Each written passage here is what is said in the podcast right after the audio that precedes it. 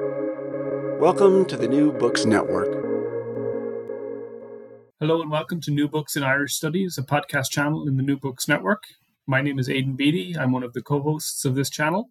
Today we're joined by Dieter Reinisch, a Government of Ireland Irish Research Council Fellow in the School of Political Science and Sociology at the University of Galway.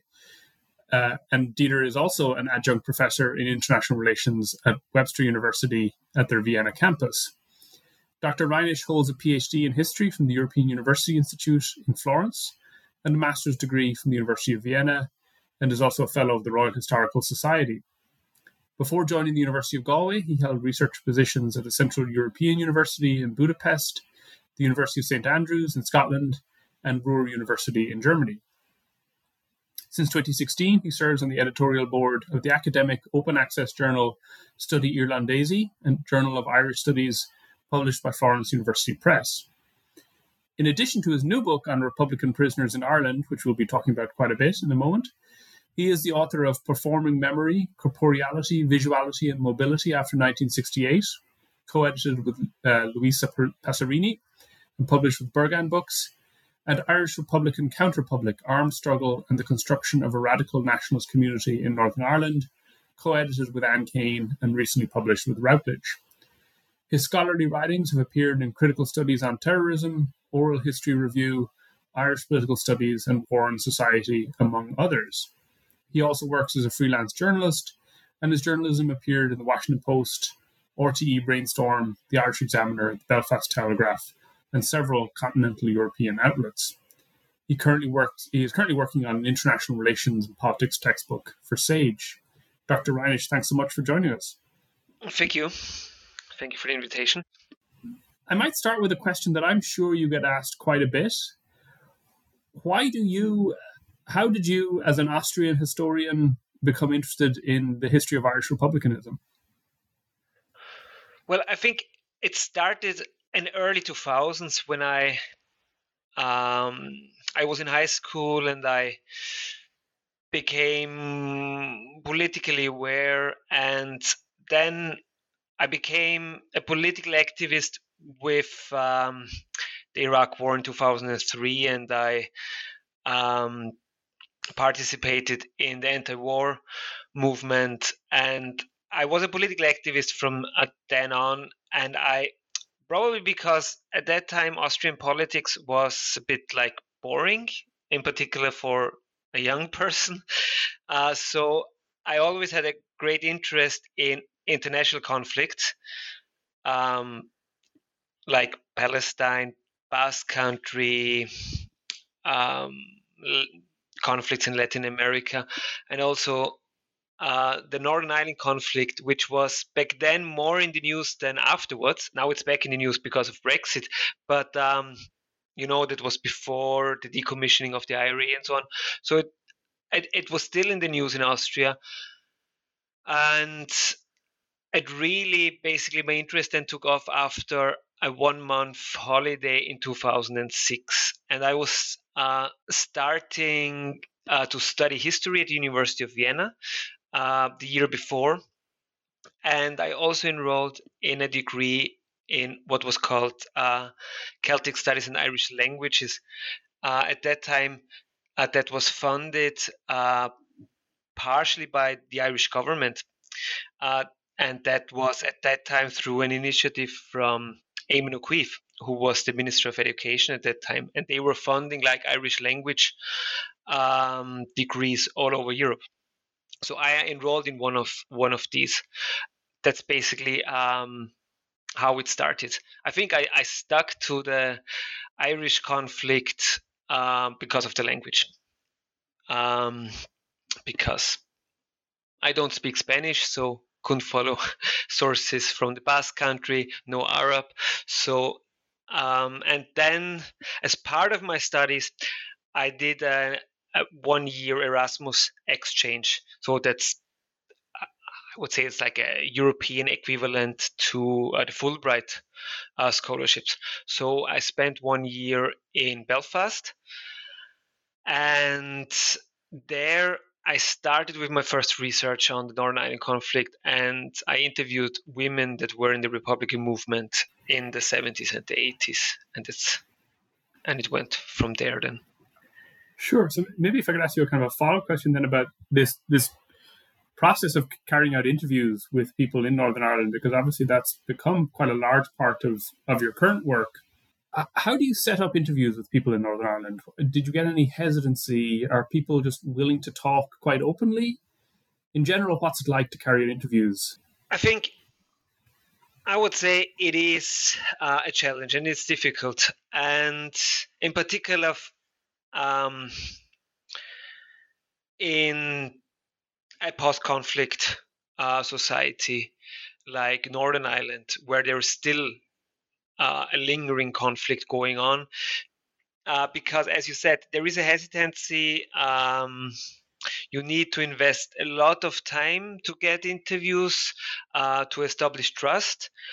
But then there's also the problem that as a student, uh, first for a master thesis, then for your PhD thesis, you are always short of funding. Uh, you have deadlines. Um, it's expensive to travel around, conduct interviews. Um, interview partners drop out. Um, but I mentioned before that I did my first uh, research, my first interviews in Northern Ireland in early 2010 for my master thesis, and with Republican women. And I, these interviews were quite difficult, also very difficult to arrange. I think I, the first contact I did with, or I had with the Republican women were over a year before uh, and the reason was that uh, some of the women I interviewed are in an organization called Cumann which uh, does not support the Good Friday Agreement. So they are still considered as a terrorist organization by the British government. So um, are legal issues involved uh, as well in these interviews. Um, with the interviews for this book, um, uh, Learning Behind Bars, that I just published, I would say it was a, it was easier because uh, it's based on interviews with uh, former um, Irish Republican prisoners, and um, I think it was easier because um, my interview partners uh, spoke about their life in prison. So under a really like um, um, clo- uh, in a closed environment, they basically everything they did in the prison was uh, more or less observed, noticed, uh, controlled by um, the prison staff.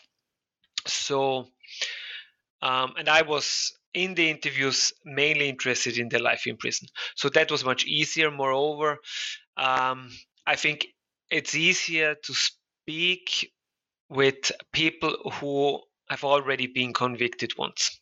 They won't be convicted twice for the same things. And that so it really de- I think it, it really depends uh, on your research question whom you're interviewing. Sure. So so this obviously you're focusing then on on prison culture and on on the experience of being in prison and what this means for Irish Republicans.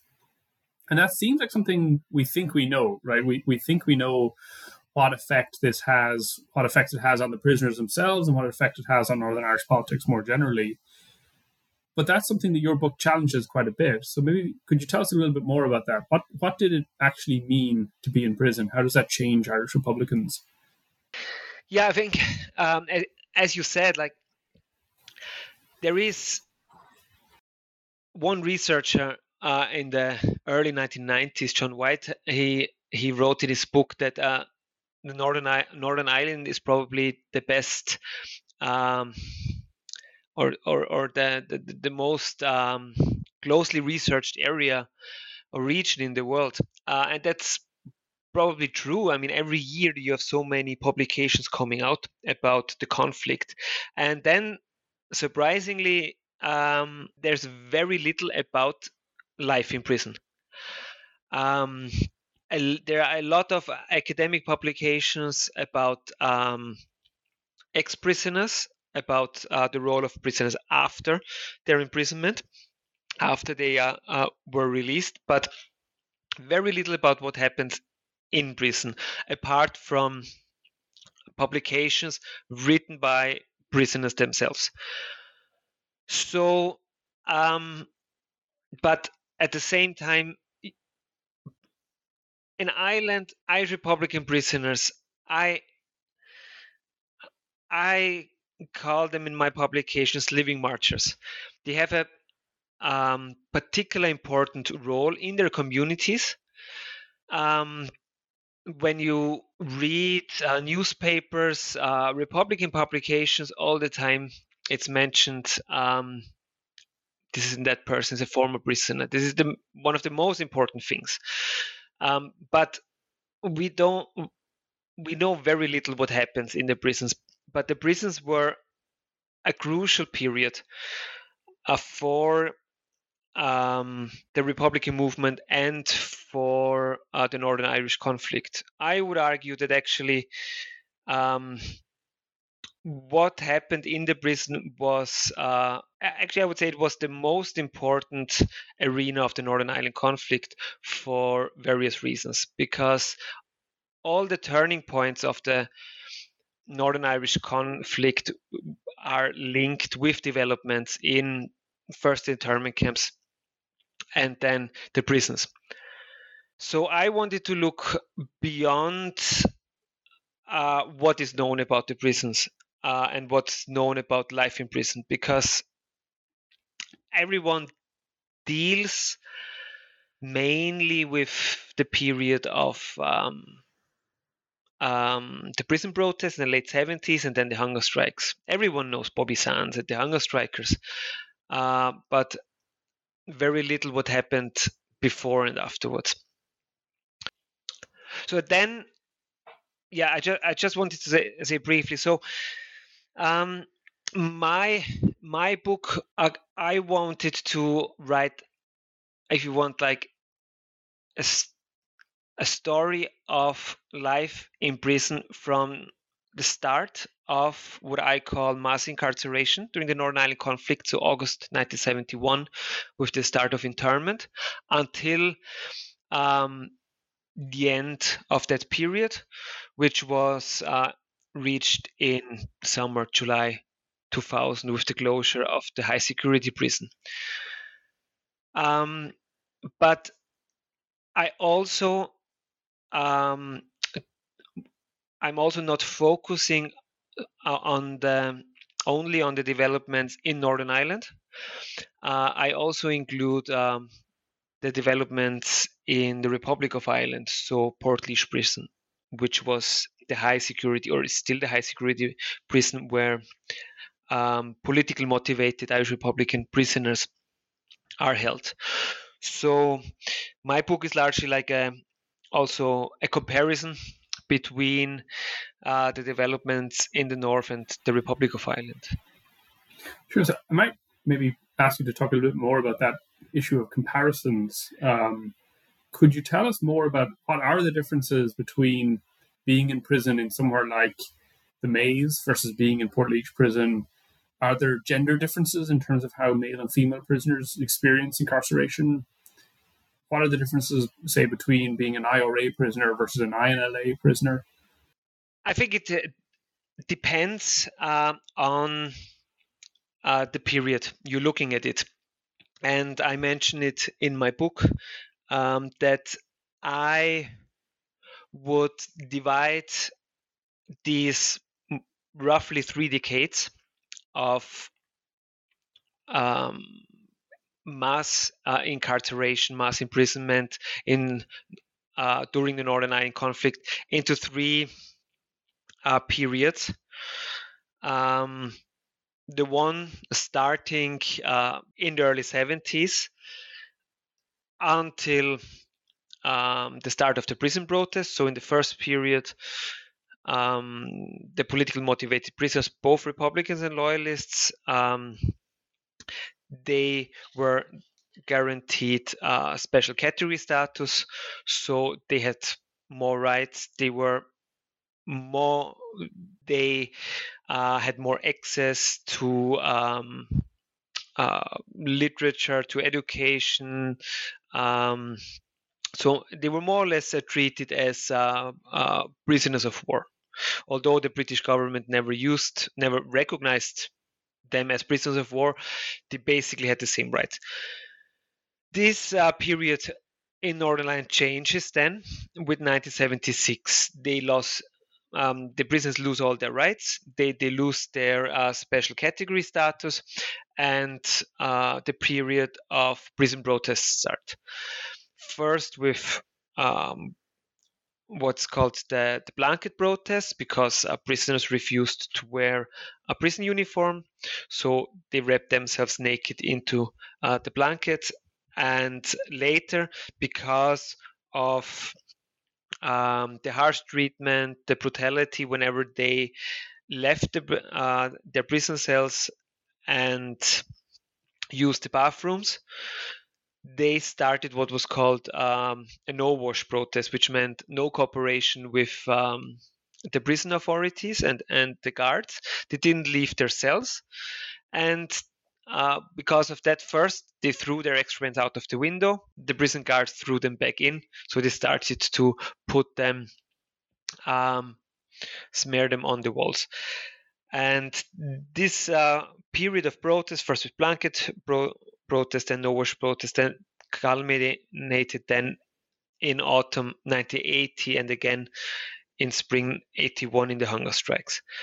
After the hunger strike, this period of protests end, and it comes to um, a, a phase of liberalization from more or less 1983 on until the signing of the Good Friday Agreement and the release of the prisoners. So these are the three phases. They are largely mirrored in the Republic of Ireland. Um, there are also three similar phases. And I would say that prison experience is vastly different depending on when a prisoner was um, interned or imprisoned, and also between men and women.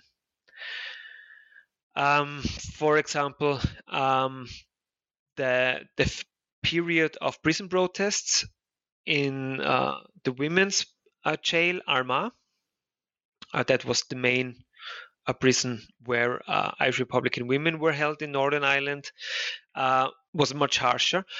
Uh, women joined the protest later, but um, in particular, the No Wash pro, uh, protest was, uh, if you if if you uh, uh, speak with prisoners, uh, read their, their the memoirs, uh, go through their accounts uh, it was much more difficult, obviously, um, not to use any um, bathroom facilities or anything during these protests. Uh, much more difficult for the women. Another big difference, I would say, is uh, the role of uh, male and female prisoners within the Republican movement. Um, the Republican movement always liked to um, um, talk about women's issues, but in fact, um, the role of the women and women prisoners uh, was clearly uh, second to the to the male prisoners. So they were not uh, that relevant for the Republican struggle at that time. Um, and that you can see and see it also in the example of the hunger strikes, because in 1980, the first uh, wave of hunger strikes, also three women uh, joined the hunger strikes, and then um, this first wave of hunger strikes stopped in December, and they restarted then again in March uh, 1981. And at that time, the Republican movement decided that all focus should be on the hunger strike of the men in Long Kesh in the H blocks, uh, and no woman should uh, join uh, the hunger strikes. So you have this, I mean, all these kind of very famous things that are going on in the prisons, and in some cases quite shocking things, like people starving themselves to death, or or dirty protests, or violence and intimidation during during internment. And then you have this other side of the story that you tell that is, I suspect, less well known and in some ways less shocking, but perhaps also more impactful and more interesting in, in subtle ways in the longer term, which is to do with education in the prisons. Um, could you tell us a little bit about what, what are people studying in prisons? How are they studying it? How are they getting access to materials? You're right. Education is uh, really important, and it's basically at, at the core of the whole story that I'm that I'm telling. Because what I always found interesting is that you know you had a shift of um, uh, the recruitment policy of the Republican movement, also who joined the Republican movement with the outbreak of the Northern Ireland conflict in 1969, and particularly after Bloody Sunday uh, in January 72. Then, um, after these dates, uh, you had people joining the Republican movement um, who did not come from a Republican background, who were who didn't uh, up in a politicized household. These people joined because they experienced uh, harassment, repression. Um, family members or friends got uh, interned. Uh, some of my interview partners told me that they working they were working overseas and saw uh, the repression, the burning of Bombay Street, uh, Bloody Sunday, and things like that on TV. So they came back to Ireland and wanted to um, join the Republican struggle. But they didn't have any political uh, education. And then uh, almost all of them end up in prison after uh, a few months or uh, a few years. And they end up in internment camps in prison and demand treatment as political prisoners, although they never had uh, a political education. Um, I think this is one of the crucial differences. You asked me before about the difference between um, the IRA prisoners and the uh, INLA prisoners, which is um, the organization, the National Liberation Army, which uh, considers themselves as a Marxist, a socialist. Because uh, um, the INLA um, activists, they received, although it not not that systematic, but they still received some political education. They had the reading uh, uh, classes every week and things like that. But the IRA members they didn't have that. So they they come into prison, um, consider themselves as political prisoners, although they have they, they didn't have any political education before. Um, and suddenly they have a lot of time. Um, they are in their huts or in their cells for 24 hours. They're surrounded by older comrades who tell them stories about the past. Uh, and um, because they have so much time, they get books from other inmates. Uh, they go to uh, the internment camp library or the prison library and start reading. And for some of my interview partners, that was the very first time they they read a book. Uh, and the education um, be- becomes one of uh, first, I would say, one of the most important spare time activities. That changes then later. It becomes systematic, and the Republicans systematically use the education but in the beginning, it was a spare time activity, and people start to read, and then they start uh, discussing and um, with other inmates, and gradually you see that uh, an education process emerges um, in the prisons. It slowly gets more systematic. They organize weekly classes uh, and so on. And with the new education and the new political insights the prisoners get, they also start to question uh, the politics, certain strategies, certain tactics of the Republican movement. And they start to criticize uh, and comment on what's going on outside of the prison walls. And I think um, this is one of the, oh, maybe I would say, the crucial um, argument of the book the role of um, the prisoners in shaping the politics of the Republican movement. And I'm trying to tell the story how they um, followed um, what was going on on the outside and commented on it. And by commenting on it, how they shaped um, political developments. And that becomes then very important from, I would say, the mid 1980s onwards. Um, um, and during the during the peace process, and in this whole process, um, of course, the the outside movement recognizes this as well and is trying to influence um, the prisoners in what they read, what they discuss, what comes out of the prison. Because of their particular important standing within the communities as prisoners, they're considered, as I said before, by their communities as the people who went into prison for us. Um, they are the heroes of their communities. So what they say is really important.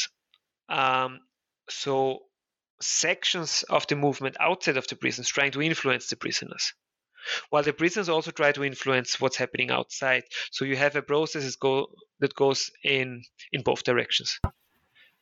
Mm-hmm. so so that's one kind of quite new thing that your book is doing. And, and another thing is um, you have an entire chapter about how sinn féin actually had a branch within portlaoise prison in this period. And and your research for that is based um, quite a bit on on private archival holdings um, that you seem to be the first person to have ever used. So can you tell us a little bit about how you found that collection and what you actually learned from it? Um, yeah, I think. Sorry, are you still there? Yeah, okay, because I, I have frozen for a second. Um, yeah, I think this is the one of the most uh, exciting aspects of um, uh, oral history research. That uh, well, of course, you're trying to prepare as much as possible before uh, the interview, but you never know what happens during the interview. And as I said before, I, I was trying to to look at the situation in the Republic of Ireland as well.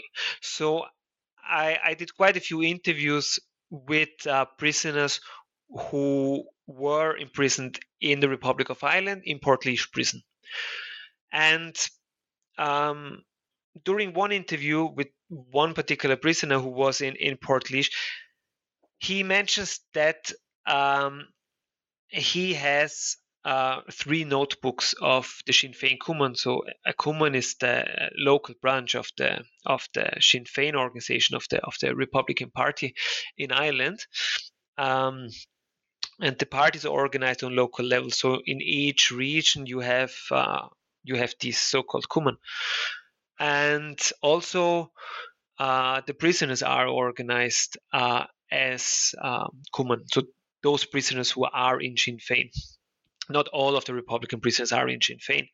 Uh, it's usually only a small section of them are in Sinn Féin. But um, he mentions that there was such a Cumann in Portlaoise when he was in the prison, and he has the has these uh, notebooks, these minute books of the meetings.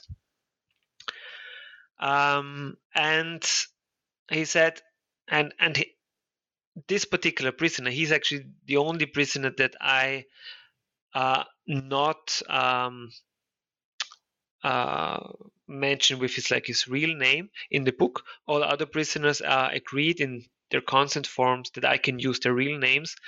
Uh, this particular prisoner didn't want me to use his uh, real name because he uh, he said he's hiding these notebooks since he got released which was around in like in winter, spring 1985, 1986.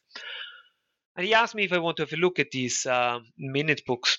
And he said he, he has never mentioned to anyone that he has them. Um, and he ne- yeah, he never showed them to anyone.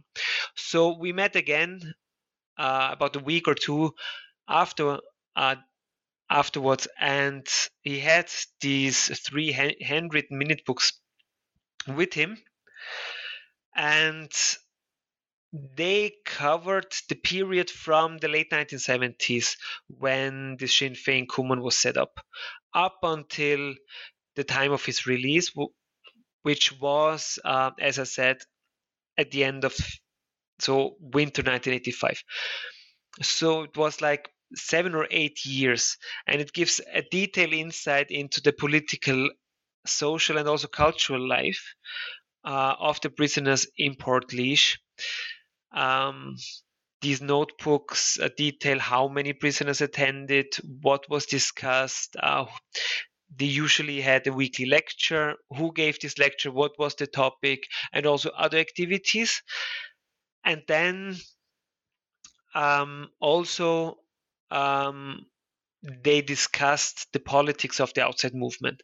And when it came to the uh, annual Ard Fheis, so that's the annual uh, general meeting of, of Sinn Féin, usually held in like autumn of the year, they also discussed the various motions.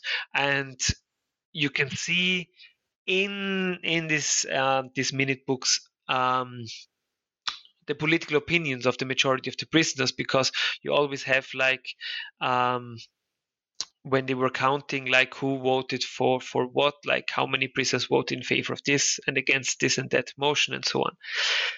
And i think it becomes then particularly interesting um, in uh, in the mid 1980s because you had a factional struggle within the Republican movement between uh, various tendencies. Uh, about the question of participating in elections and, par- and uh, accepting seats in, par- in, in parliaments. And you see all these uh, de- debates are mentioned in these minutes books. And this is also the reason why the prisoner, because he was on a particular side in this whole factional struggle, um, and when he got released, he knew that the Republican movement is going to uh, to split, and he didn't want the other side to get this this um, these notebooks. Now, some of the listeners might wonder why he could keep this uh, these notebooks in his possession after his release. That was uh, because uh, the prison staff thought these are his own personal notebooks and they didn't know that because they didn't look at it they just saw the three like handwritten books uh, and they didn't check the content of it uh, because usually you're not allowed uh, to take any political or republican related uh, material out of the prison. But they thought it's just his private diaries or so. Uh, and he only found actually found out when he was then at home and he looked into the box that he took out of the prison that these three notebooks were inside. So it was a mistake also from uh, the prison staff to give him these notebooks, and that was another reason why he um, kept them secret for so long, and he still doesn't want anyone basically to know like that it's him uh, who has the, these books and so the whole story of the Sinn Féin Cumann and the lectures and what was discussed is very much linked also to the education uh, of the prisoners and the learning process of the prisoners. So that's why I have this one chapter trying to combine um, the memories of the prisoners as they are narrated in the interviews and this um, primary sources. Mm-hmm. I mean, that, it's incredibly fascinating, and it must have been so exciting to see that material.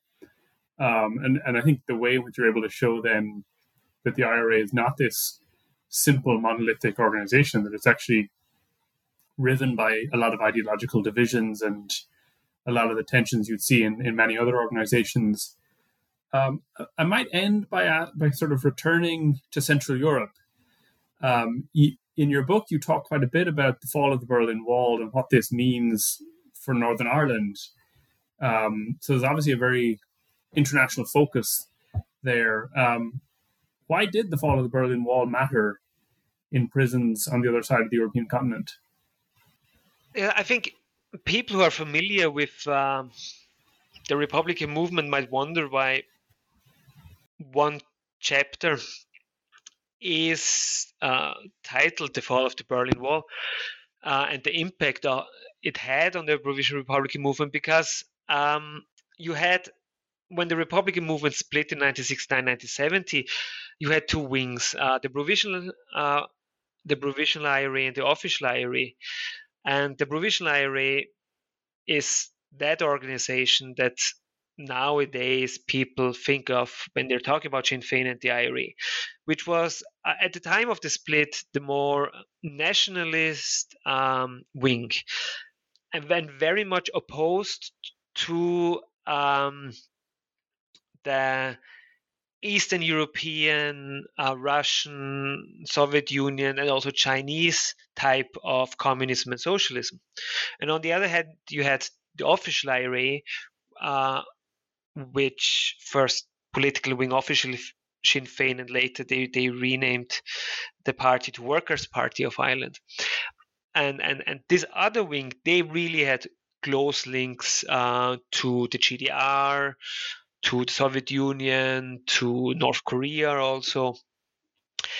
Um, and the provisional IRA wing, um, which is uh, the subject of my book, they always considered themselves well they were talking about socialism as well and democratic socialism but they more considered themselves as being part of like more the non-aligned bloc um, and they had their political and ideological links with the likes of PLO in Palestine, ANC in South Africa, um, and so on.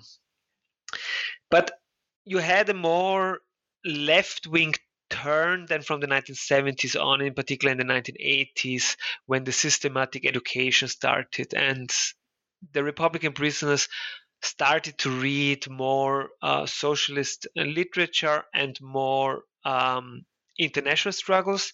They read a lot about Black Panthers, uh, ANC, PLO, um, Gaddafi. Gaddafi also supported uh, the IRA at the time, and they were also very uh, closely following the developments of um, Viet Cong and the, the, Vietnamese War, and they were talking about like some kind of Irish Tet offensive, and they're getting like uh, military equipment, arms, um, plastic explosives, and things like that from Libya. And there was this understanding that I think there was this understanding that they might be able, with the support from uh, North Africa, um, that they might be able to establish an independent united Ireland by force.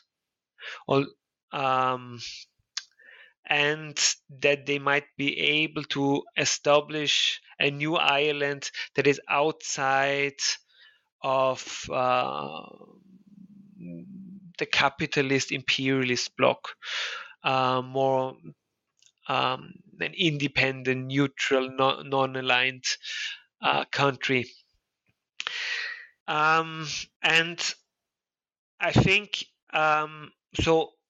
There were huge expectations in the mid and the late 1980s among the prisoners, and you had electoral victories of Sinn Féin, and um, it came at the same time when modern technology was introduced into prison, I think that played an important part. And what I, I mean with it is TV sets. Um, so the prisons got their first TV sets in the 1980s, in the mid 1980s, and they and they were allowed to watch the news and everything. And uh, some of the prisoners I interviewed, they told me they remember the evening they were watching the news and they saw all these people um, in Berlin.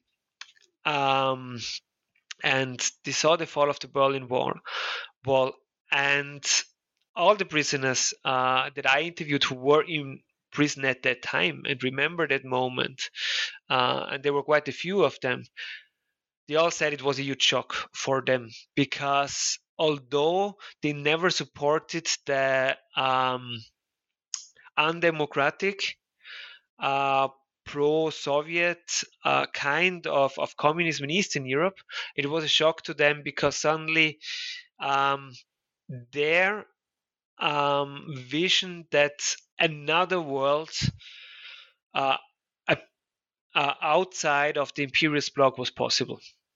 Um, they just had the feeling, okay, we we we we we were never allied to Eastern European regimes, but they had the feeling of um, they lost, and if they lose, also we will lose against.